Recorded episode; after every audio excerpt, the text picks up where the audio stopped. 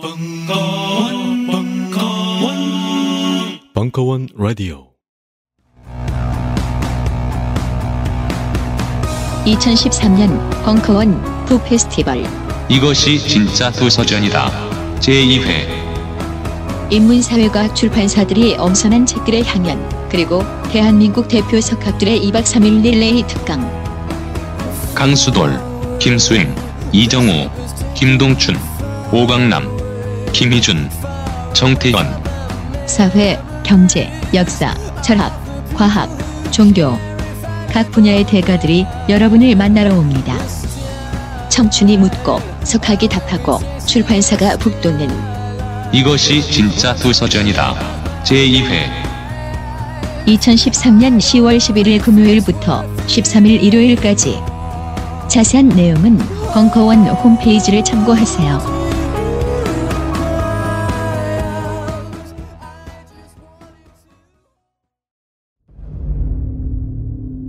천안함 침몰 그리고 우린 3년간 침묵했다.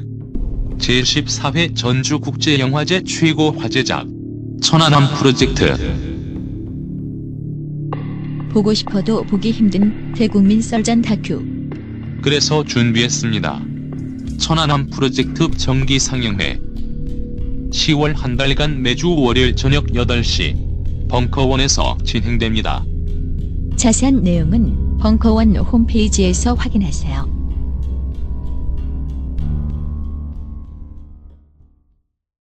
벙커원 특광은 평산네이처 아로니아진, 주식회사 사이들 소다 스파클, 아크틱 폭스 브라지마 치약, 주식회사 이소닉 볼펜형 녹음기 PCM007과 함께합니다. 본 광고야말로 여러분들께 양질의 팟캐스트를 들려드릴 수 있는 원동력이 됩니다.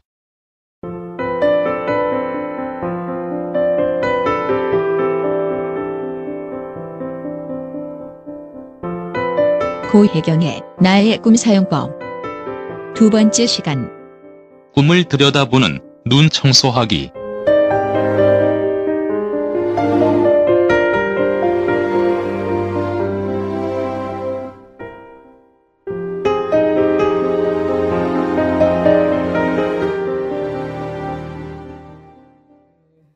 주사의 문제는요, 사람을 아니면 사물을 왜곡해서 본다는 거죠. 내가 의도하지 않으나 내가 보고 싶은 걸 결국에는 봐요.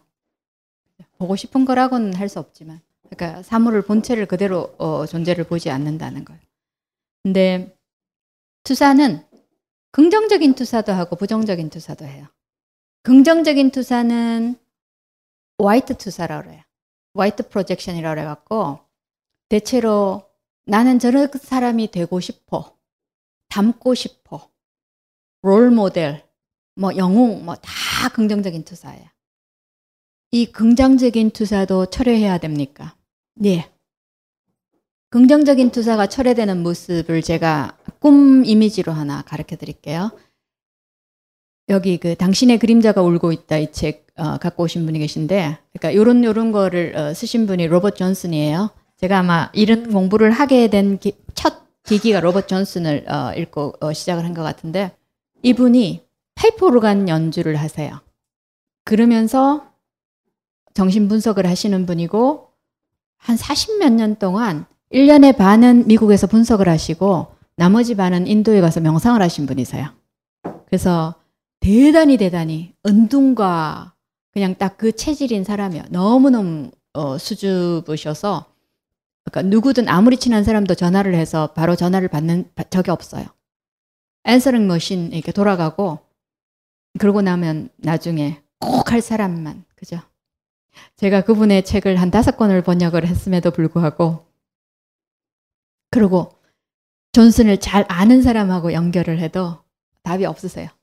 그래서 그 동료가 그러더라고. 그 사람이 답을 하면 그게 이상한 일일 거라. 그러니까 하여튼. 근데 로버트 존슨이 어릴 때부터 우상화했던 분은 슈바이처 박사님. 음, 제가 판 깨는 걸 좋아하는 사람인 것 같아요.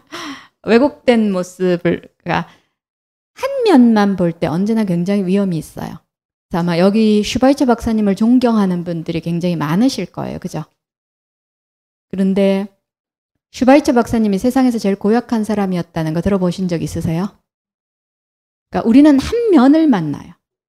근데 그때 그 가까이 있었던 사람들은요. 그러니까 세상에서 제일 가까이 하기 싫은 사람 정도로 아나무인의 고집불통에 막 그러셨대요. 그죠? 그러니까 그런 측면들도 있습니다.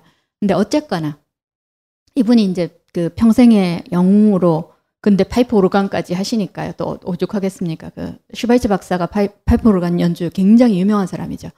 근데 다 그러니까 투사를 했는데 음 그런데다가 정신 분석을 하고 의사니까 그것도 그죠. 여러 가지 투사 조건이 맞죠. 근데 어 이분이 젊을 때 분석을 시작하고 얼마 안 돼 갔고요. 꿈에 슈바이처가 박사님이 나오셨는데 꿈 자아가 박사님을 씹어 먹었대요. 죽이는 꿈입니다. 이런 거. 내가 슈바이처 박사 같은 부분이 있는 거예요, 내 안에. 그죠? 치유자고, 음악 연주가고, 대단한 사상가고, 뭐 언둔가고, 뭐 이게 그또 제3세계 사람들을 돕고 이 모든 것들이 다 들어있는 사람이에요. 그죠? 근데 내 안에 있는 줄을 모르고 슈바이처 박사님을 통해서 그 모습을 계속 보고 왔어요. 그죠? 알게 모르게. 그러다가 이게 아, 더 이상 바깥에서 볼 게 아니라 내 안에 있고 이게 진짜 내 거구나 되면 먹거나 죽이거나 꿈에서 뭐 거의 그런 톤으로 등장하죠. 먹는 거 굉장히 확실한 방법이에요. 그러니까 이게 식인 문화가 아니라 내 꿈에 등장하는 모든 요소가 나라고 생각을 하면요. 그야말로 말 그대로 온전한 나, 그러니까 나 안에 있었기 때문에 나왔지만 다른 사람으로 보일 때는 그냥 일단 투사예요, 그죠? 내 안에 있는 모습을 무의식적으로 바라보는 거예요. 근데 완전히 내 걸로 만드는 어, 방식이 투사를 그러니까 이게 먹는 것도 굉장히 좋은 방법입니다. 그래서 분명히 화이트 투사가 있고요. 그런데 어두운 그 투사를 내가 작업을 해서 받아들이는 것보다 사람들은요, 이 긍정적인 투사를 받아들이는 걸 훨씬 힘겨워해요. 이해가 가시겠어요? 왜 그럴까? 그죠? 우리 다 하고 싶잖아. 아마도 저는 그런 생각을 해요. 우리가 화이트 투사, 투사를 내 걸로 만드는데 더 어려운 거는요. 근본적으로 제 개인적인 생각입니다. 이 책에 나온 얘기 아니고. 저 사람이 영웅으로서 내 대신에 영웅적인 삶을 살아주기를 바랄 때 나는 옆에서 쳐다보면서 조금 그 영웅의 삶이 얼마나 아름다운지도 조금 즐겨도 되고 그런데 영웅이 가야 될 그 모든 시련과 책임감과 이건 내가 안 져도 되는 거예요. 그죠? 굉장히 편리한 방법이에요. 그러니까 투사는 그런 거예요. 근데 막상 이게 내한테로 갖고 왔다고 생각해 보세요. 문명화에서 내가 확립한 모든 걸 다 버리고 아프리카 콩고로 가서 어쩌고 우리 그것까지는 하고 싶지 않죠. 그죠? 그래서 내 대신 그렇게 살아주기를 바래. 이거의 어마어마한 문제점은요. 제 가까운 후배 중에 지금 한 사람이 그런 사람 제가 진짜 어, 제 정말 지금 제일 큰 숙제 중에 하나예요. 어, 굉장히 재능이 많은 사람이에요. 그런데 이런 활동과 뭐 자리를 구축하고 이 모든 거를 내가 하기를 바래요. 지는 뒤에 숨어 있어요. 말로는 어시스턴트를 하는데요. 한 번씩 내가 진 줄 알아요. 그러니까 내가 한 거를 지가 한 줄 알아요. 경계가 왔다 갔다 해요. 그런데 더 심각한 거는 여기서 문제가 뭐냐 하면요. 지는 아직도 기반 안 땄고요. 아직도 지가 이 사회에서 굉장히 재능 있는 사람이에요. 지 역할을 안 하고요. 네가 대신 해주면 되잖아 이거예요. 그죠? 근데 생각해 보십시오. 10년 뒤에 20년 뒤에 이들의 모습이 어떻게 될지. 그러면 내가 니를 위해서 희생했어 그럴 거야 뭐야. 우리가 사실은 이런 역할을 굉장히 많이 하고 있습니다. 근데 저한테도 굉장히 부담스러운 일이에요. 그의 도움이 안 필요해요. 근데 안 가요. 그리고 나하고 지하고는 영역이 전혀 달라요. 그런데 딴 거를 하면서도 늘 제가 하는 행사에 다 참여를 하고 어쩌고 저쩌고 해요. 처음에 아 이거 너무 재밌다 호기심이 있다 뭐 이게 다 좋은데 그게 몇 년이 가고 몇 년이 가는데 계속 그런 거예요. 나는 그러니까 사회적인 책임을 지고 뭔가를 지가 하나를 구축한다는 거는요 짊어져야 될 게 너무 많아요, 그죠? 개인적으로 희생해야 될 것도 너무 많고요. 그거 안 하겠다는 얘기예요, 사실은. 저를 좋아해 주셔서 너무 감사하지만 어느 시점부터는 이제 부담이 되죠, 그죠? 그러니까 이런 드라마는 계속 오고 갑니다. 그래서 내가 내 삶을 안 살고 대신 살아주세요. 그럴 때 또 어느 순간에 이렇게 살아야 되는데 니 왜 그렇게 살아 이렇게 나오죠. 그죠? 그게 다 투사이 드라마예요. 근데 굉장히 괴로워요. 양쪽 다 나중에. 그리고 부정적인 투사. 저 나쁜 일본 놈부터 이 모든 것들 있잖아요. 그래서 그러니까 어, 이런 말을 해요. 우리가 손가락 하나를 밖으로 향하고 있으면요, 네 개는 내 안을 향하고 있다고. 저 나쁜 그죠? 그러니까 언제나 이 드라마. 그래서 그 부정적인 투사를 내 안으로 가져오는 것도 굉장히 중요하고요. 더 이상 그러니까 우리의 책임, 그죠? 우리가 독도를 망쳐가는 거를 안 보고 저 나쁜. 그러니까 미국도 마찬가지예요. 미국 인디안 미국 백인들이 들어가면서 인디안 학살을 600만이라는 소리가 있어요.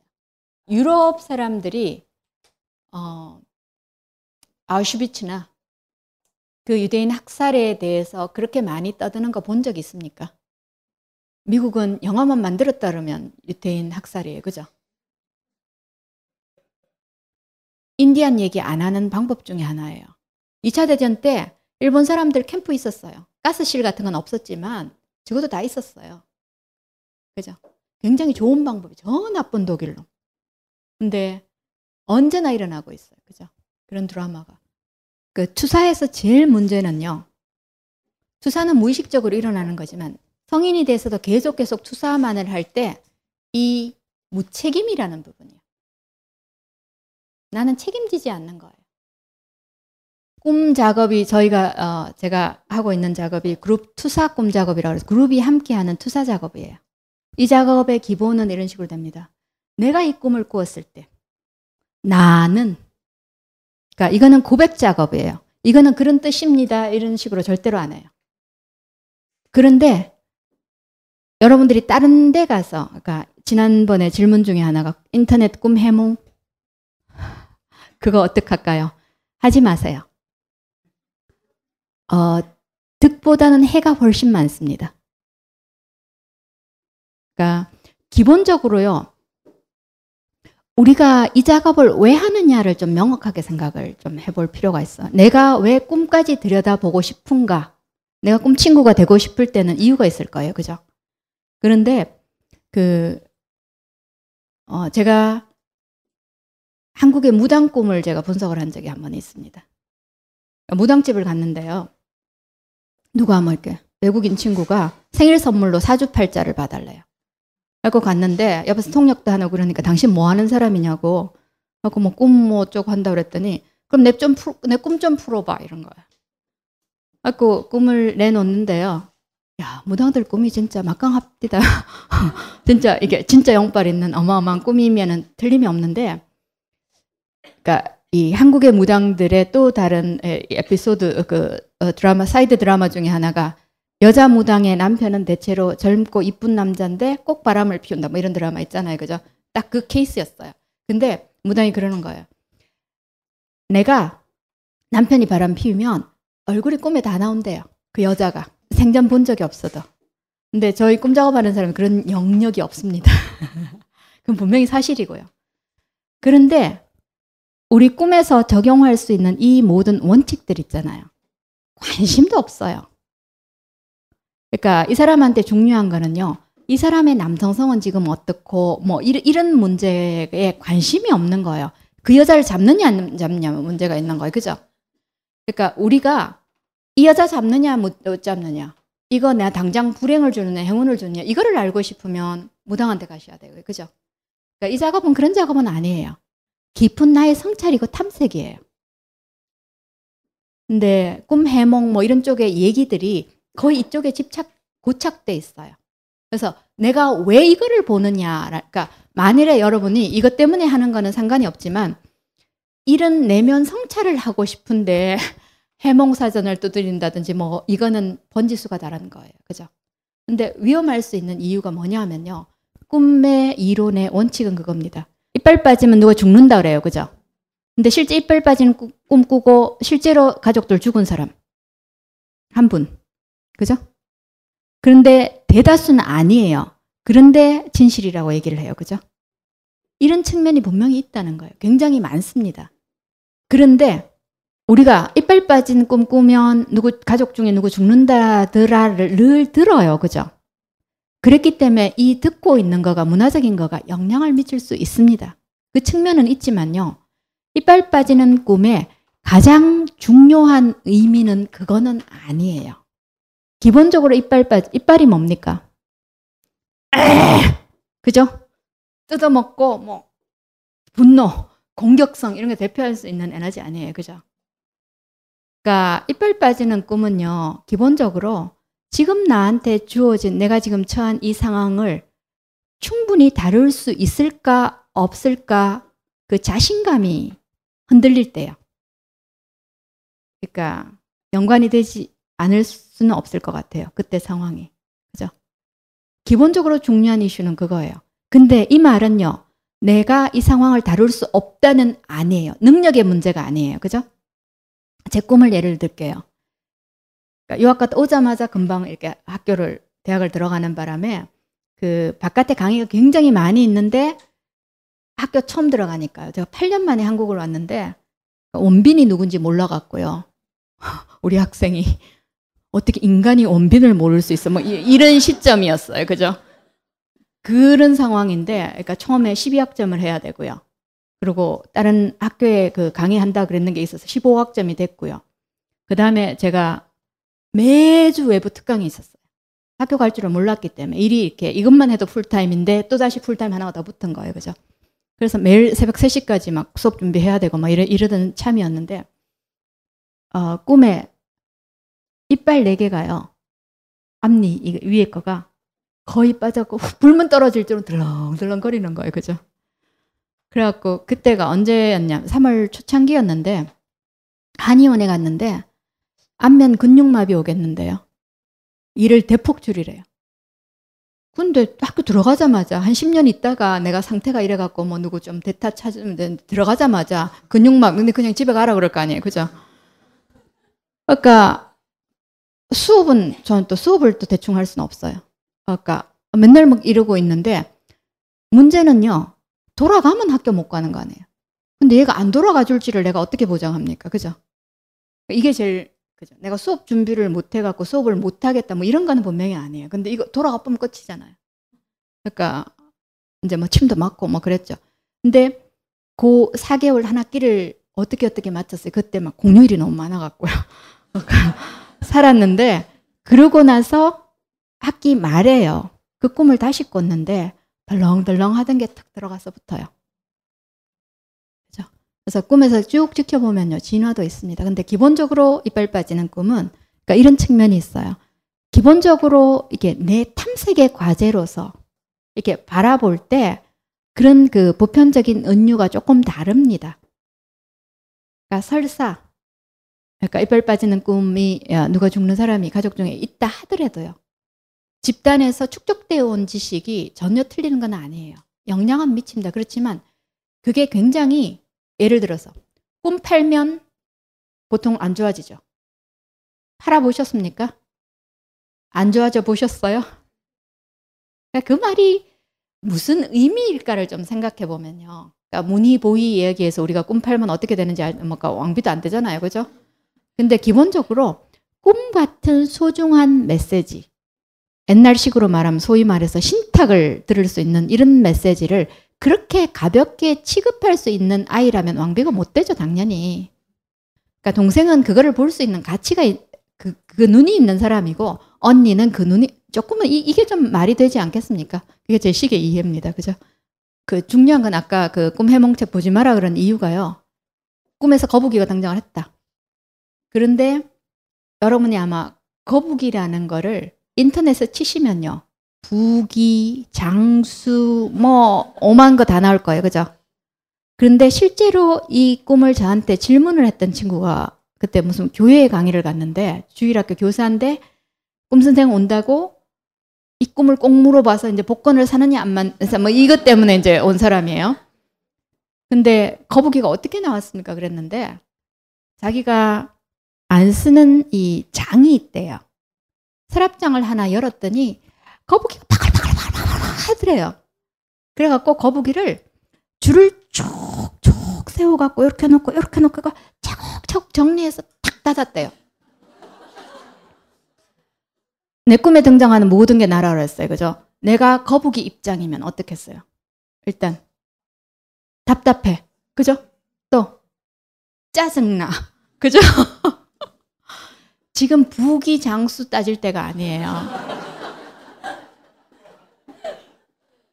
그죠? 내 꿈에 등장하는 거북이는 세상에서 유일한 거북이에요. 그런데 가장 일반화해 놓은 거북이의 얘기가 여기에 어떻게 적용이 되겠냐고요. 그 이론적으로 얘기를 하면 상징이란요. 아직도 무의식에서 만들어지는 과정에 있는 거예요. 만들어지지도 덜 했는데 답을 찾아놨어요. 사진을. 상징 사전이라는 말은 어불성설입니다. 그렇게 하지 마시고요. 차전 찾지 마시고 아까 그렇게 내가 거북이 입장이라면 조금 그렇게 보세요. 내 안에 어떤 측면이 오랫동안 서랍을 안 열었어. 굉장히 방치해 놓은 거예요. 그죠? 그런데 꿈에서 버글버글 많더라는 얘기는요. 굉장히 중요하다는 개념이에요. 꿈이 굉장히 중요해라는 것을 말하는 몇 가지 방법이 있어요. 크기를 어마어마하게 키워. 구렁이가 나왔는데 이 벙커를 다 한 바퀴 돌고도 또다시 몇 번 감고도 얼굴이 쑥 나와. 그죠? 이거는 지금 너무너무 중요하다는 식의 표현입니다. 그리고 또 숫자가 버글버글버글 이렇게 증식했다. 또 굉장히 중요하다는 얘기예요. 또 꿈에서 전혀 안 쓰는 감각을 강조할 때가 있어요. 갑자기 꿈에서 이상한 냄새가 났는데 뭐 이런 거. 꿈에서 냄새를 거의 못 맡는데 냄새가 났더라 이런 거는 잘 못 잊어버려요. 그죠? 지난번에 악몽 비슷하게 해요. 오래 기억하게 하는 거는 이건 정말 중요해. 너 저 이거 꼭 좀 봐야 되거든, 다뤄야 되거든 강조해 주는 방식이에요.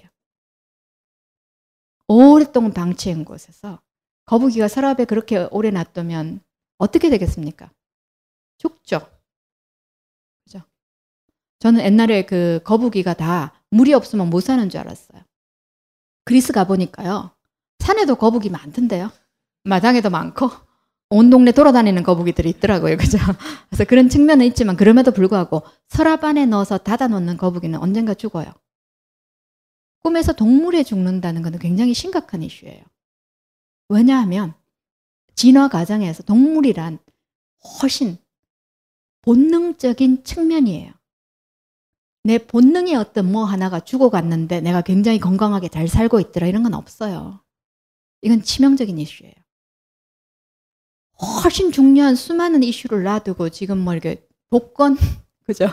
우리가 꿈에 대해서 너무나 기존에 몰라서 하는 얘기일 거예요. 그죠? 이 얘기 나왔으니까 꿈, 꿈 언어는 꿈은 언제나 은유와 상징으로 표현합니다. 딴지 마켓에서 가장 많이 팔린 휴대와 퀴트 상품 최강의 가성비 나노 금칠 소리 초강력 효능의 플라즈마 치약과 함께 돌아왔습니다. 그냥 치약이 아닙니다. 시린이와 잇몸 질환에 탁월한 효능이 있는 나노 플라즈마 치약을 이번에도 역시 오직 딴지 마켓에서만 은하계 최저가로 판매합니다. 그냥 은하계 최저가가 아닙니다. 판매가 대비 무려 75% 할인된 초특급 가격대로 상품. 거기다 무료 배송까지. 으아! 마치 야동과도 같은 충격적 가격 노출을 딴지 마켓에서 지금 바로 확인하세요. 딴지마켓의 은하계 최저가 시리즈 제5탄 주식회사 이소닉의 BCM007 4기가 내장 볼펜형 녹음기 정품이 마침내 딴지마켓에 입점했습니다. SBS 신사의 품격 청담동 앨리스의 주인공들이 인생을 기록하던 바로 그 아이템. 딴지일보 죽지 않는 돌고래 기자가 즐겨 사용했던 바로 그 잠입 취재 장비. 최첨단 리니어 PCM 원음 무손실 녹음 방식을 적용한 최상의 선명 음질. 소리가 들릴 때만 녹음할 수 있는 초정밀 감지 기능과 4GB USB 메모리 기능, MP3 재생 기능까지 이 모든 기능이 탑재된 볼펜형 녹음기를 압도적 최저가에 딴지마켓에서 만나보실 수 있습니다. 생활의 기록이 필요할 때, 소리의 블랙박스가 필요할 때, 녹음기 전문기업 주식회사 이소닉의 PCM007 볼펜형 녹음기를 추천합니다. 그러니까 예를 들어서 어떤 친구 꿈에 수시로 수시로 241이라는 숫자가 명확하게 등장하는 거예요. 한 번만 아니고 여러 번 241. 내가 꾼 꿈이다라고 생각을 하면요. 투자 자금은 상상력 놀입니다. 내 꿈에서 241이 나왔어. 나한테 241은 어떤 의미일까요? 꿈에서 241은 241 뜯어서 봐도 되고요. 다르게 배열해도 되고요. 241로 봐도 되고요. 2학년 4반 1번으로 봐도 되고요. 뭐 어때로요? 나한테 241은 어떤 뜻입니까? 뭐가 보이세요? 특별히 한 번도 아니고 여러 번 나오면 이거 꿈이 정말로 뭘 하고 싶은 진짜 진짜 뭐 어, 봐야 된다는 얘기예요. 그죠? 꿈에서 이사 가는 꿈 한 번씩 꾸시죠? 기본적으로요. 꿈에서 집이란 내 영혼의 터전이에요. 그죠? 그러니까 이거를 옮긴다는 거는요. 분명히 내 삶에서 큰 변화의 순간입니다. 그러니까 새로 이사 가는 집이 어떤 형태인가는 굉장히 중요해요. 한옥일 수도 있고 아니면 다 찌그러져 가는 집일 수도 있고 뭐 어쩌고. 그러니까 지난번에 집이 육체적인 건강의 이슈를 직접적으로 반영할 수 있다 그랬어요. 그죠? 예. 근데 이 241, 241, 241, 그러니까 수많은 수많은 수많은 수많은 수많은 그게 있어요. 분명히. 그리고 이 24살 때 1월에 어떤 일이 있었어? 이것도 분명히 예, 얘기될 수 있고요. 숫자는 다 갖고 놀 수 있어요. 그런데 이 사람한테 제일 중요한 이슈가 뭐였냐 하니까요. 영어로 241, 영어로 바꾸면 어떻게 됩니까? 2, 4, 1이에요. 그죠? 이 사람의 제일 큰 이슈가 뭐였냐 하면요. 엄마, 아버지가 유일한 아이 하나를 낳았고요. 우리 둘이 너를 위해서예요. 그런데 사람을 잡는 방식으로 아이가 원하는 건 상관없어요. 나기 전부터 얘를 뭘 시켜야 될지 계획 다 짜놨어, 이 부모들은. 뭐 그런 거 있잖아요. 계속 꿈에서 2, 4, 1, 2, 4, 1이 자꾸 나오는 거예요. 그러니까 꿈의 언어는 그렇게 되어 있습니다. 절대로 한 가지 답만 있는 게 아니에요. 수많은 수많은 수많은. 그래서 여러분들이 혹시나 상징 사전이나 뭐 꿈 해몽 뭐 어쩌고 해몽 말고 하여튼 어쨌거나 그쪽 책을 보시려면요. 다양한 가능성들을 이렇게 소개하는 책이 도움이 되실 수 있을 거예요. 그런데 이거는 이거다 그런 거는 무조건 보지 마세요. 그거는 해가 훨씬 많습니다. 아까 이 거북이 아저씨 비슷한 얘기예요. 그 시중에 그런 게 있어요. 집바꾸리 이 검은 새를 보는 방법이 13가지가 있다라는 얘기예요. 그죠? 꿈은 언제나 이런 신의 눈을 요구합니다. 이거일 수도 있고 이거일 수도 있고 이거일 수도 있고 이거일 수도 있고 이 모든 것들이요. 그죠? 절대로 이거는 이거다라는 거는 꿈 언어를 이해할 때 절대 하면 안 되는 거예요. 에이츠가 세상에서 우리가 제일 두려워해야 될 거가 단언하는 거, 확신하는 거. 그죠? 그러니까 꿈 언어 하시면 계속 아리까리, 애매모호 이것 갖고 놀 수 있어요. 불편하시겠지만. 근데 이런 거를 혼자서 꿈 작업을 하면요. 대체로 이미 알고 있는 것만 계속 보여요. 그렇지 않으세요? 그게 문제예요. 그러니까 지난번에 꿈 언어들이 그날의 자녀, 어린 시절의 성장 과정, 성에 대한 이슈, 삶의 의미에 대한 이슈, 힘의 역학관계, 육체적인 건강, 그죠? 모든 모든 조상들에 관한 것, 수많은 수많은 수많은 이런 층위들을 언제나 동시에 말하기 때문에 한 꿈을요 여러 사람, 여러 눈이 그죠? 동시에 한 꿈을 들여다보면 이 많은 층위들을 드러날 확률이 훨씬 많습니다. 그래서 꿈은 그룹으로 작업하는 게 굉장히 도움이 되세요.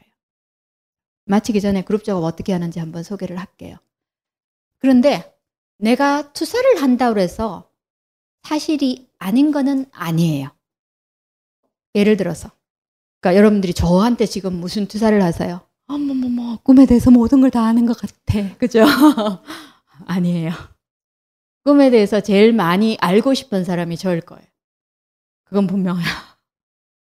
그렇다고 제가 꿈에 대해서 전혀 모르는 건 또 아니에요. 그죠? 그래서 그 투사를 걷어들이기가 굉장히 어려워요. 설사 이게 내가 보는 게 완전한 진실은 아니지만 비슷은 해요. 그죠? 그런 부분이 있기 때문에 투사에게 걷어들이기가 굉장히 어려워요.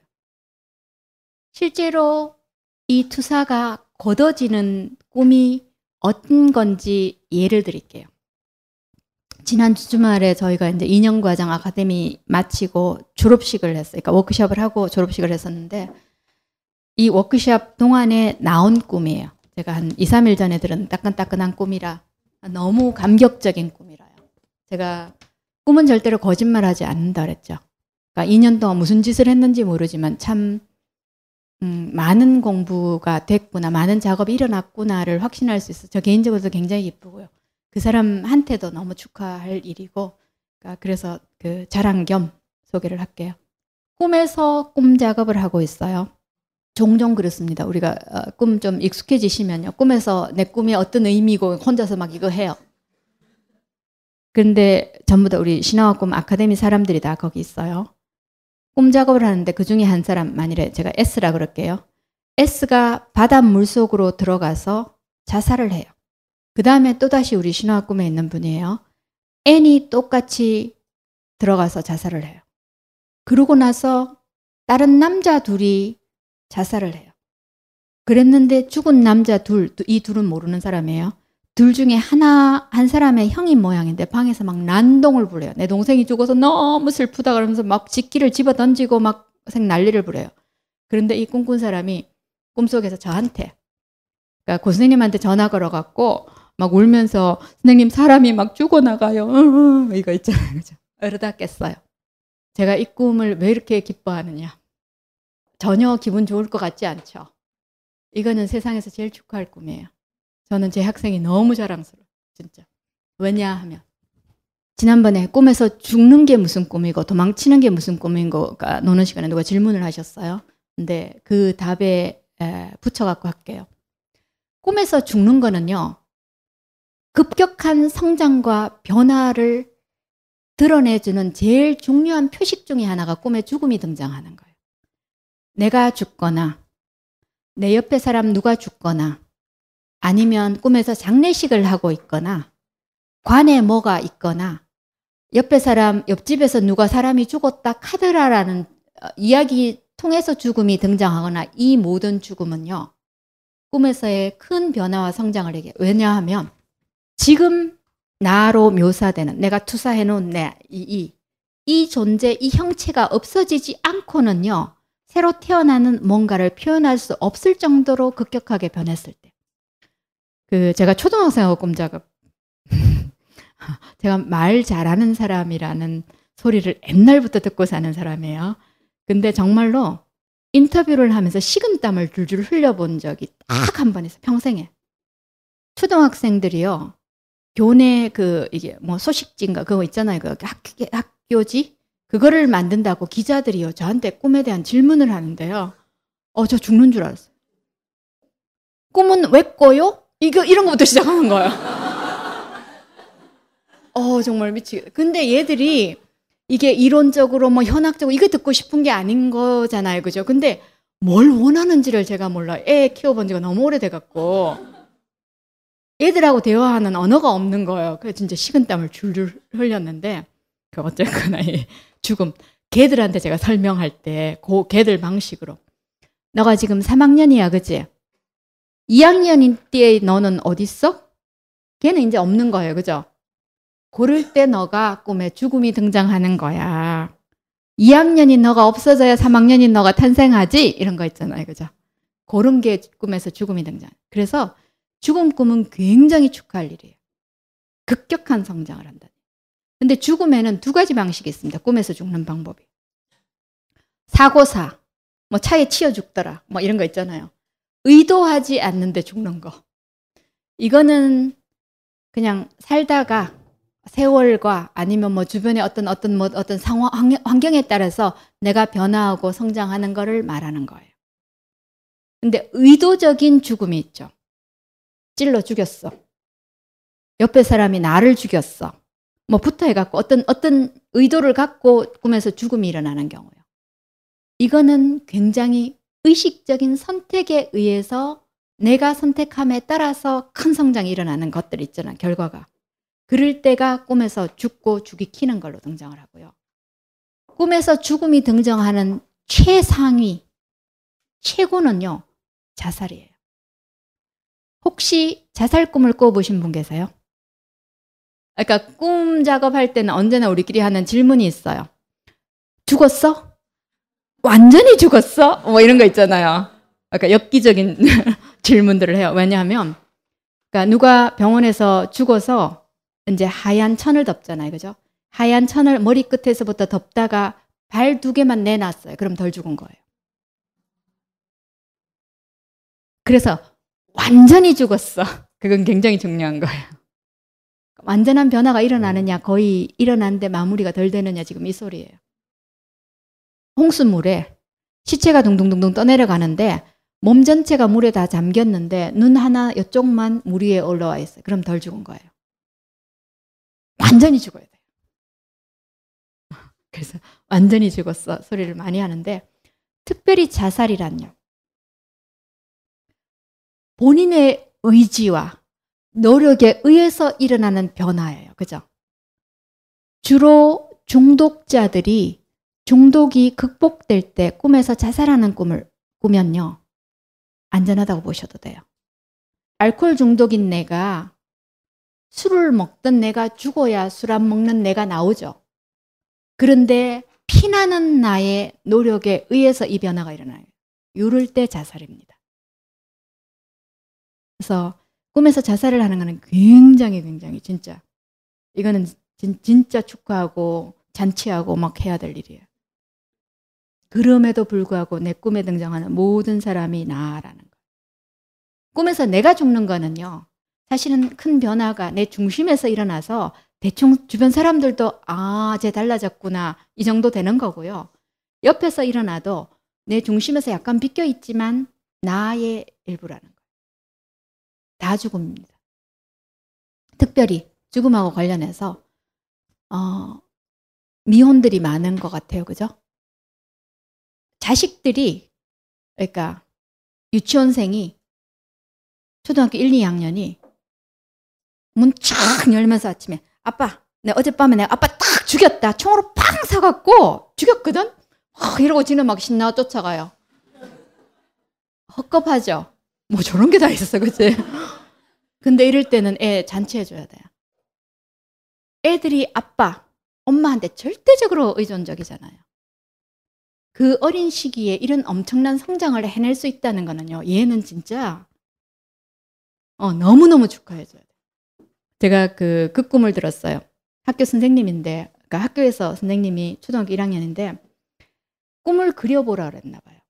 그랬는데 이 꿈이 어쨌나 하니까 애가 학교에서 엄마 목을 착 쳐갖고요. 목은 떨어져 나가고 없고, 이 몸만 질질질 손잡고 끌고 가면서 그 친구들하고 후하하하 하면서 웬 놈은 좋다고 앞에 사진을 착 찍어. 그걸 이제 그려놓은 거야. 어쨌겠습니까? 담임 선생님이 학부모 소환. 초등학교 2학년짜리가 학부모 소환. 그죠? 이거는 담임 선생님의 문제지 이 아이 문제가 아니에요. 담임 선생님이 보나마 나 뭐 했겠습니까? 자기 투사한 거죠. 얘가 얼마나 부모에 대한 적대감이 크면 이런 거를 그죠? 아니에요. 초등학교 1학년짜리가 그것도 지, 지 손으로 해결해 갖고 엄마한테 이렇게 독립적으로 엄마를 죽여갖고 할 수 있다는 건 얘는 보통 아이는 아니에요. 그런데 사진을 찍었다. 꿈에서 사진 찍는 거는요, 순간을 영원이에요. 확실히 의식으로 각인하는 거예요. 이 정도의 변화와 이 정도의 큰 드라마가 일어나는 거는 정말 엄청난 일이에요. 그런데 꿈을 문자 그대로 생각하면요. 얘가 아버지한테, 엄마한테 너무너무 적대감이 크구나. 이러고 죽여버리고 싶구나. 뭐 이런 거 있잖아요. 그러면 완전히 애 잡죠. 실제로 꿈 얘기 잘못했다가 인생 치명적인 영향을 받은 분을 제가 알아요. 중학교 1학년 때 꿈에 아버지하고 섹스를 했대요. 너무 괴로워갖고 담임쌤한테 고백을 한 거야. 근데 담임쌤이 너 정말 큰일 날 애구나. 그죠? 이런 말들은 인생을 완전 꺾어버릴 수 있어요. 섹스는 굉장히 영적인 꿈이에요. 이 아버지가 하느님 아버지가 될 수도 있는 거잖아요. 어, 꿈 언어를 제대로 이해하지 못하면 사람 잡을 수 있습니다. 그거는 조심해야 돼요. 내 꿈이라면 절대적으로. 그러니까 내 투사를 하는 거고요. 어, 우리 자랑스러운 꿈. 그런데 자살이에요. 그것도 한 판도 아니고 두 판 하고 또 둘 더 죽잖아. 네 명이나 꿈에서 사자가 중요하거든요. 어, 첫 번째 S라고 했는 그 친구가 어떤 친구냐면 굉장히 오감, 육감이 다 발달했어요. 그러니까 음악 작곡 전공인데 뭐 미감도 발달했고 모든 센스 뭐 이런 게 너무너무 발달한 그러니까 아름다운 아이예요. 그러니까 제 같으면 분명히 작게 초창기 이런 거 있었겠죠. 그리고 뒤에 N이라는 사람 남자분이에요. 아버지가 그냥 전형적인 아버지, 한국의 아버지, 별로 아름답지 않은 아버지예요. 그죠? 그런데 아카메, 아카데미라고 와보니까 우리 아버지하고 거의 같은 연배에 이런 심층 작업을 하면서 자기를 탐색하면서 아이들하고 너무 자기들하고 잘 놀고 뭐 이러니까 이게 막 이상적인 아버지 이랬을 거 아니에요. 얘도 죽었어. 2년 만에 자살. 그죠? 그리고 두 다른 미지에 내가 아직 뭐라고 형체를 붙이기에는 못하지만 내, 부, 내 안에 어떤 부분이에요. 그죠? 이것도 죽었어요. 그랬는데 여기서 내 동생 죽었다고 난동 부리는 건 뭐냐 하면요. 사실은 투사를 하면서 구축해 놓은 이미지가 이미 나름대로 내 우주의 질서가 있는 거예요. 이런 거는 저 사람 거야. 내 거 아니야. 나 책임 안 질 거야. 뭐 다 만들어 놨는데 이거 아니구나. 그거 네 거구나 돼버리면 어떡해. 새로 재판 짜야 되잖아요. 그 두려움과 그 힘겨움이 있죠. 약간 여기는 이 친구고요. 얘가 만일에 음, 선생님 사람이 죽어나가요 라고 저한테 굉장히 긍정적인 지혜로운 어떤 이미지를 만일에 투사를 했다면요. 한다 하고 있다면요. 그 다음 판에 죽여야 될 사람 저예요. 꿈에서. 실제 말고요. 그죠? 아, 그래서 제가 이 꿈이 너무 자랑스러운 거예요. 자살이 두 판이나 일어나고요.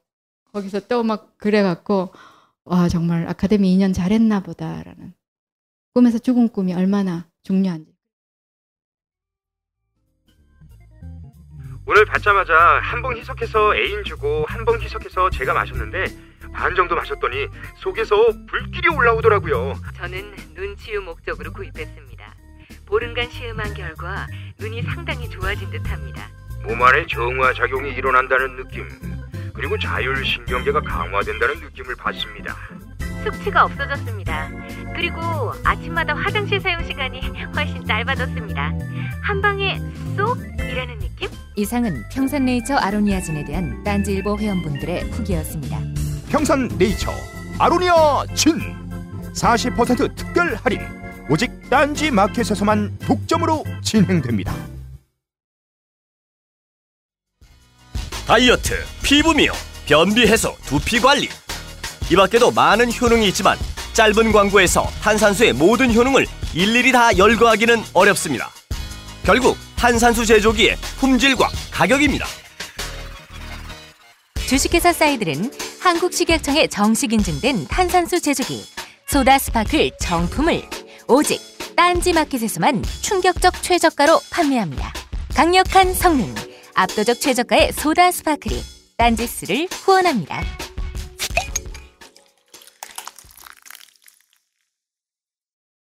다시 도망치는 꿈요. 아침에 도망치고 안 죽었다. 후, 그죠? 너무너무 안타까운 일이에요. 좋아하지 마세요. 도망쳐서 성공을 하시면요. 죽은 꿈이 등장할 때까지 다음에 이 꿈을 계속 꾸겠다는 약속이에요.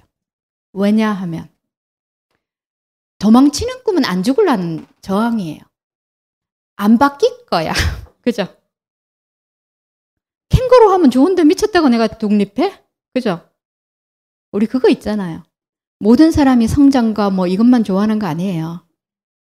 성장하고 싶은 욕구만큼 안 하고 싶은 욕구도 우리는 그만큼 강한 거예요. 그죠? 그래서 도망가다가 성공했다고, 어, 아이, 떡국겠네. 언제, 언제 끝나지? 이제 이렇게 생각하시면 되는 거예요. 반드시 떡국입니다. 죽음이 올 때까지. 그래서 꿈에서 죽음이라는 거는 굉장히 축하할 일이고요. 그러니까 어떻게 투사를 처리하느냐. 지난한 작업으로요. 정말. 2년 동안 진짜 피나는 작업을 했으니까 이게 가능한 얘기예요. 이루어질 수 있다는 거예요. 그러니까 그리고 그 투사에 대해서 평상시에 늘 꿈을 들여다본다는 거는 이 사람도 나야, 이 존재도 나야. 약간 그 죽을 때 깨는 거는요. 어떤 면에서는 도망에 성공하는 비슷한 깨어난다는 거가요. 사실은 우리가 꿈에서 죽는 거는요. 없어지는 게 아니에요. 우주에 있는 단 하나의 에너지도 소멸되는 건 없어요. 그죠? 그 연력 무슨 무슨 에너지 법칙이잖아요. 다른 걸로 끝없이 변형을 해요. 에너지적으로 죽음을 설명을 하면요.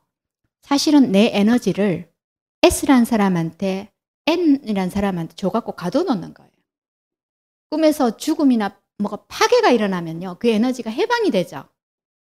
근데 사실은 이게 가둬놓아야 될 에너지가 아니라 내 걸로 활용을 해야 될 에너지인 거예요. 그러니까 투사를 처리한다는 게 에너지적으로 설명하면 그런 거예요. 우리가 깨어난다는 것을 굉장히 좋은 의미로 많이 써요. 그죠? 이제 죽음이 일어나는 이 순간에 깨어나는 거에 대해서 안타까움이 있는 것 같아요. 그러니까 이 변화, 성장에 대한 글쎄 두려움 중에 하나가 아닐까 싶어요. 저 저 제 꿈이라면 꿈을 어, 볼 때 이게 다 투사라는 거예요. 그러니까 투사는 지난번에 봤던 빙산 그 어마어마한 빙산의 몸체인 무의식과 의식의 거의 경계선을 그어주는 게 투사예요. 왜냐하면 무의식적인 내용이에요. 그죠? 그런데 꿈이라는 화면에 비춰지면요. 아니면 깨어있는 상황에서 다른 사람들한테 투사를 하면요. 내 안에 있어서 있는 줄도 모르고 있던 것들이 1차적으로 형체를 잡아요. 그죠?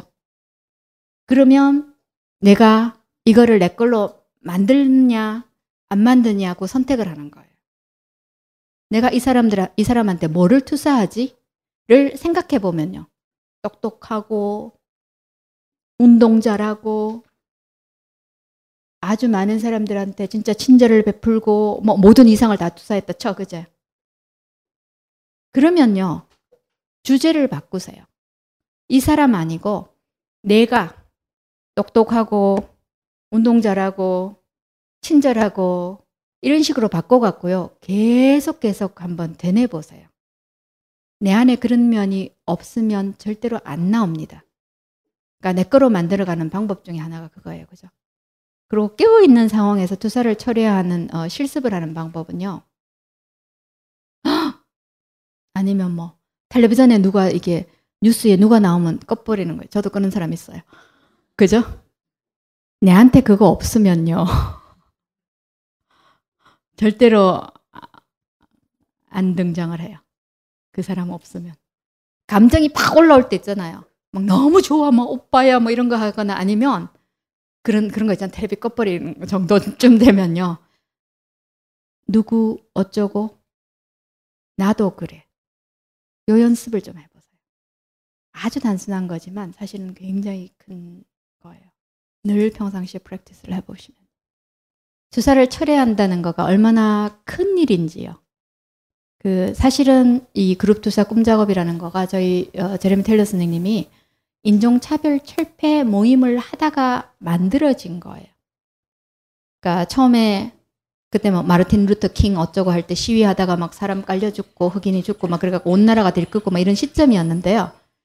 그 인종차별 이 인간의 편견을 극복하기 위해서 우리가 뭘 하자 이렇게 됐는데 그룹이 되지를 않는 거예요. 막 맨날 막 뻑뻑하고 그죠? 우리 뭐 이 잘하는 거 있잖아요. 아, 내가 오라, 네가 오라, 뭐 이런 것만 하고 막 안 되는 거예요. 그 순간에 우리 선생님이 우리 꿈 얘기 좀 해볼래? 그 당시엔 또래 같지 않겠어요, 그죠? 특별히 꿈을 꾸고 꿈 속에서 가장 인종차별적인 요소가 노골적으로 등장하는 꿈을 갖고 작업을 하기 시작했어요. 그러니까 예를 들어서 어디를 가는데 저쪽에 흑인 아이들이 이렇게 무리가 있어. 갑자기 길을 돌아가요. 뭐 이런 거 있잖아요. 그죠? 내 꿈에서 등장한. 그러니까 이런 것들을 작업을 하기 시작하면서 사실은 우리가 제일 극복하고 싶은, 주장하고 싶은 그 인간의 해방에 대한 이슈였지만 내 안에 각자 각자 우리 다 인종차별주의자라는 거예요. 없으면 안 나오니까요. 출발선을 거기서부터 시작을 하면요. 드라마가 달라져요. 그러니까 내 안에 그 어마어마한 편견이 있고요. 이게 사실은 투사의 드라마를 어느 한 인종이 다른 인종한테 하는 건 투사의 드라마예요. 이거를 극복하는 지난한 작업들 있잖아요. 그죠? 그러니까 그래서 60년대에 만들어진 그 그룹이 아직도 진행이 된다고 얘기를 해요. 그러니까 굉장히 건강한 공동체 형성에도 도움이 되는 작업입니다. 그냥 딱 개인적인 나의 어떤 이슈만의 문제는 분명히 아니고요. 예. 그러니까 여기까지 하고요. 혹시 질문 있으세요? 제가 지금 싫어하는 어떤 한 사람이 있는데 그 사람이 꿈에 나와서 제가 그 집에 갔어요. 근데 그 집 냉장고를 열었더니 아몬드가 있었다. 뭐 이런 걸 질문을 했었고 어, 그 얘기를 딱 하자마자 선생님이 아 이거는 그럼 다음 모든 사람이 궁금할 것 같으니까 다음 주에 나눠보자 이렇게 말씀하셨었거든요. 근데 그 냉장고 문을 열, 열어서 내가 그 제가 그 먹으려고 했는데 그 친구가 먹지 말라고 해서 그냥 닫고 나왔던 게 아직도 계속 인상적으로 기억이 남아 있어서 내가 아몬드를 좋아합니까? 예, 아몬드 나한테 어떤 거예요? 저요? 예. 예, 필요하다고 생각하고 그러니까 건강에 좋으니까. 예. 그러니까 꿈을 다 다룰 수는 없어요, 지금 그죠? 그렇지만 중요한 거요. 꿈에서 먹는 거는요, 영적인 자양분입니다. 근데 특별히 제가 아마 냉장고 때문에 그랬을 거예요. 냉장고 꿈 한 번씩 꾸세요? 안 꾸세요? 우리가 지난주에 아카데미에서 그 냉장고 꿈 작업을 했었는데, 그 기본적으로요, 현대인들한테 한국을 포함했어요.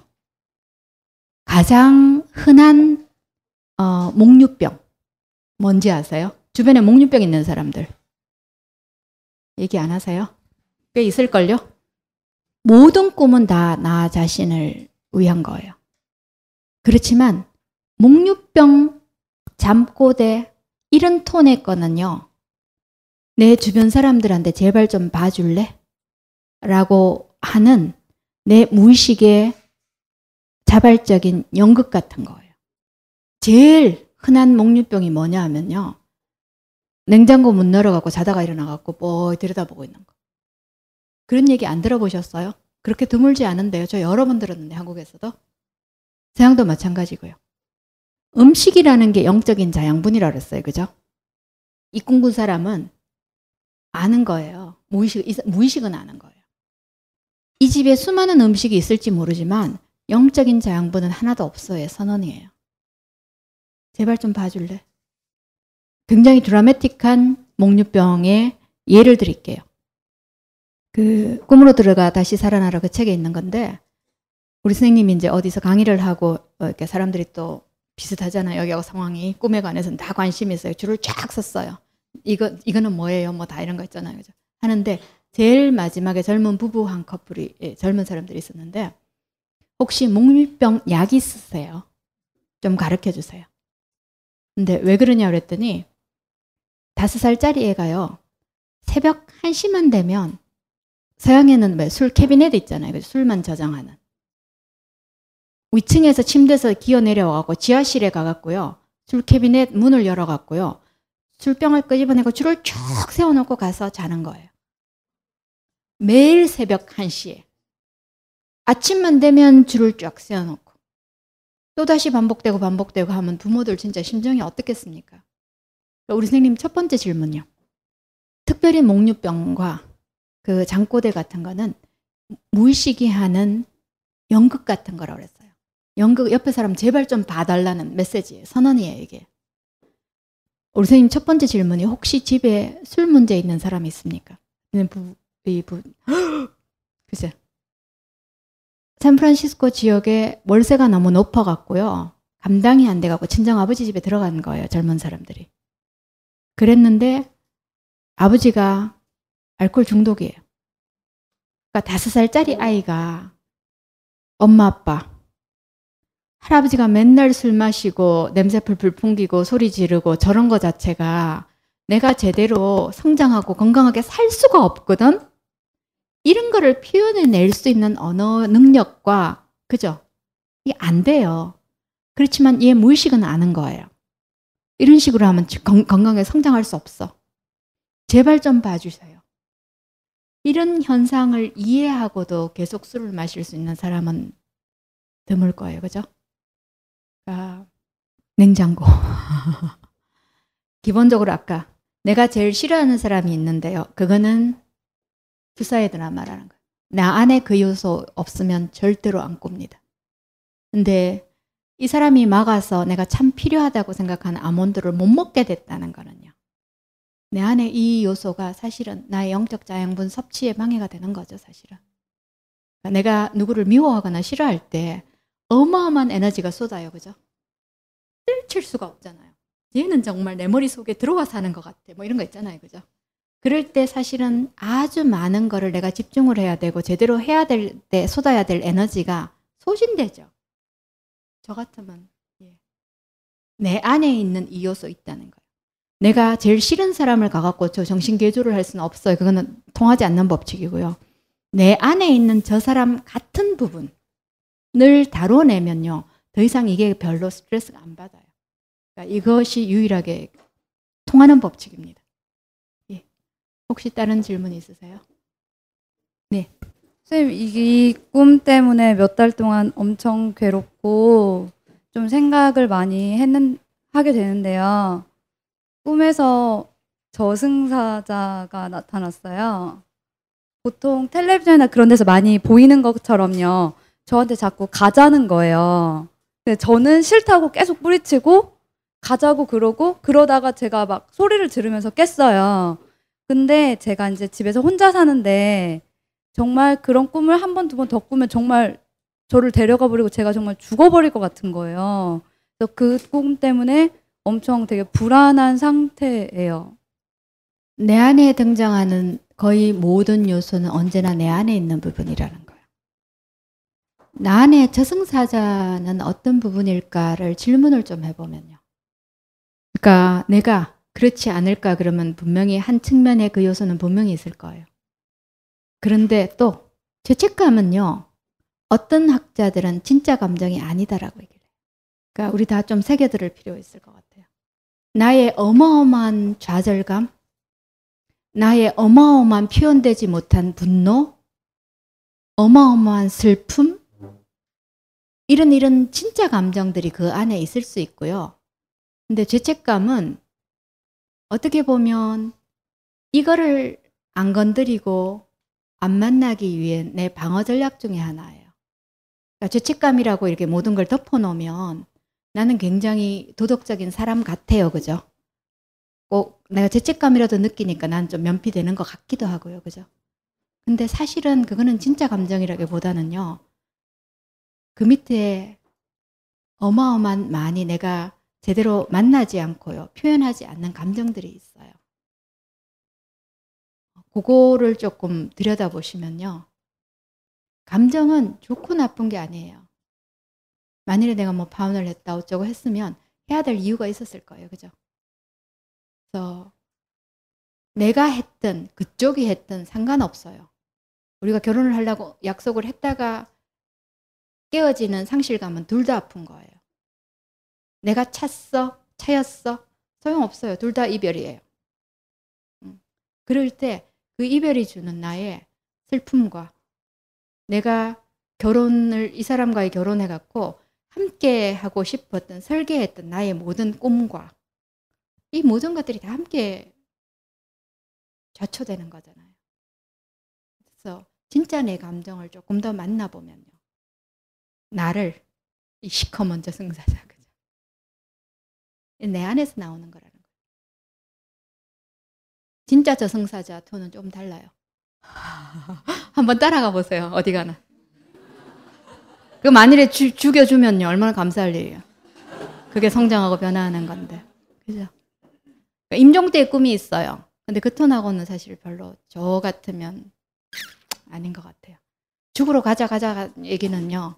뭔가가 지금 바뀌어야 된다는 얘기고 내가 죄책감으로 포장해 놓은 그 자체가 바뀌어야 되는 부분도 있고요. 어, 더 많은 밑에 다른 다른 뭔가가 이대로는 안 된다는 얘기지 실제 내가 죽고 안 죽고 죽고 싶고 이거하고는 관계없는 얘기예요. 그러니까 덧붙였어요. 자살 시도하거나 요즘 청소년 자살 이런 문제 있잖아요. 그죠? 자살하는 사람은요, 죽고 싶은 게 아니에요. 이대로는 못 살겠다는 호소예요.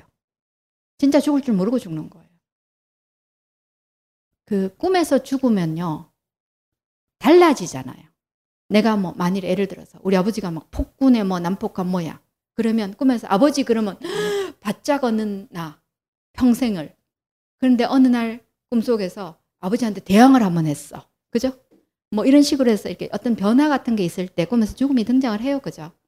어, 이런 식으로 성인이 돼서도 5년 전에 돌아가신 아버지가 여전히 아버지 그러면 난 얼어붙는 아니면 회사에서 상사들 아버지를 연상할 수 있는 모든 사람 앞에는 나는 내가 정당하게 해야 될 할 말도 못해.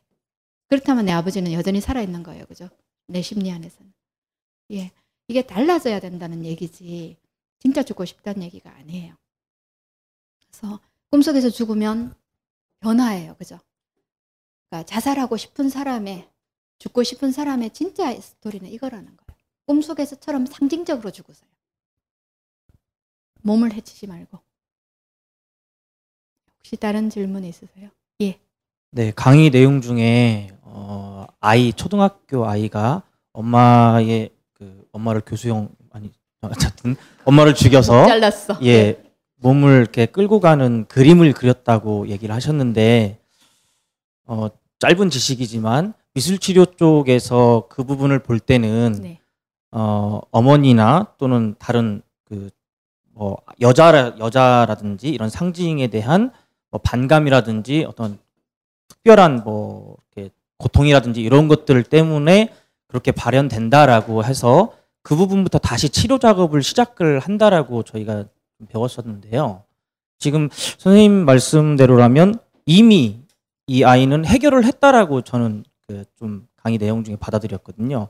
그래서 이 부분에 어떤 차이점이 있는지 아니면 어떤 방식으로 좀 더 접근을 하는 게 바른 방식인지 좀 알고 싶습니다. 그 꿈은 절대로 만들어낼 수 없는 거예요. 그죠? 어. 근데 그 모든 이론들이 말하기를요. 꿈에서의 죽음은 상징적인 죽음이라는 거예요. 내 꿈에서 죽음이 등장한 거하고 실제 내가 그림을 그렸는데 엄마를 했어 하고는 드라마가 좀 다른 드라마일 거예요. 그러니까 이거 하고 싶다고 그래서 꿈에서 절대로 일어나지 않아요. 이게 무의식의 언어라는 거예요. 얘가 통제하는 것도 아니라는 거예요. 그런데 꿈에서의 죽음의 상징은요. 큰 성장과 변화예요. 그러니까 분명히 이게 일어났다는 얘기예요. 꿈속 언어에서는. 어, 선생님께서 꿈은 이제 무- 무의식이 발현되는 그런 프로세스라고 말씀하셨는데 그렇다면 그 물론 돼지 꿈을 꾸고 싶다고 돼지 꾸는 건 아니지만 그게 어, 그 상징하는 바가 뭔지 그거를 자꾸 의식하게 되면 혹시나 그 무의식의 영역이라는 것이 손상받게 되진 않을까 하는 그런 의문이 들거든요. 예를 들어서 아까 죽음이라는 것은 엄청난 변화와 성장을 상징한다고 하셨을 때 제가 옛날에 죽었었던 꿈을 꿨을 때 생각해 보니까 그때가 제가 뭐 정신적으로 좀 성장을 했던 것 같기도 하고 이런 생각이 좀 들기도 했는데 만약에 오늘 밤이나 내일 제가 죽는 꿈을 꾼다면 어 내가 이미 그 상징을 알고 있기 때문에 내가 뭐 원한다고 꺼지는 건 아니겠습니다만 좀 손상을 받은 게 아닌가 그 상징 자체가 그런 생각이 드는데 만약에 실 그게 가 그게 뭐 상관없다면은 뭐 상관없는데 그럴 수 있다면 그 모순은 어떻게 극복이 가능한지 궁금합니다. 어, 말 자체가 모순일 수 있어요. 굉장히 순혈주의자신가 봐요. 그죠? 이 무의식의 언어라 그래서 100% 완벽해야 되고 뭐 이런 거 있잖아요. 그죠? 실제로 그거는 내가 오늘 죽음의 에, 상징에 대해서 얘기를 듣고 이렇다고 해서 오늘 밤에 죽음의 꿈을 꾼다는 확률은 그렇게 크지 않을걸요. 아니면 꿈에 대한 어떤 이해가 달라져서 어떤 달라지는 부분은 있을 수 있을 거예요. 그죠? 그렇지만 그거보다는요. 사실은 내가 꿈을 얼마만큼 조작할 수 있느냐, 영향을 미칠 수 있느냐라는 얘기를 하면 명성몽 얘기를 해야 될 것 같아요. 그러니까 루시드 드리밍이라고 그래갖고 명성몽, 자각몽이라는 게 있어요. 내가 꿈을 꾸면서 꿈꾸고 있다는 걸 아는 거예요. 그러니까 어 무서운 사람 나왔네. 꿈이니까 깨버리자. 뭐 이런 거 있잖아요. 아니면 꿈이니까 괴물이 나와도 그것도 나의 일부라며. 좀 버팅겨 볼까? 가면 한 뺏겨 볼까? 그럼 죽이죠, 사실은. 그죠? 그래서 그러니까 사실은 어 그 티벳이나 이런 데는 이 명성몽에 대한 그 수행을 어 의식의 그러니까 진화를 위해서 일부러 연습을 시켜요. 근데 한국에도 아마 명성몽이라는 책이 나와 있어요. 근데 거기 제가 그러니까 뭐 한자 써놓은 것도 있는데 연습하면 다 돼요. 근데 연습하는 거가 중요한 게 아니에요. 그냥 의식 발달의 단계에서 자각, 자동적으로 점차 점차 자각몽이 많아져요. 이게 그럼에도 불구하고요. 어떤 영역에서 내가 그럴 때, 어, 떨어지잖아? 아, 꿈이지. 날아보자. 뭐 이런 거 있잖아요. 그죠? 일부 그렇지만 내가 그 절벽의 세팅과 이 모든 것들 내가 만들어낼 수는 없어요. 그래서 내가 아무리 꿈을 일반적으로 그렇게 표현하세요. 명성 몽 꾸는 분들. 내가 꿈을 조작할 수 있어요. 내가 할 수 있는 건 아주 작은 부분이라는 거예요. 조작 그 단어가 좀 적절하지 않은 것 같아요. 예. 그래서 그 빙산의 그 바다에 요만큼의 지식이 탁 해갖고 크게 달라지지 않을 거예요. 그 염려 안 하셔. 올라오는 꿈에 대해서는 걱정 안 하셔도 되고요. 그런데 내가 의식적으로 이렇게 치열하게 작업 같은 걸 했다. 내가 쏟는 에너지에 반드시 화답합니다.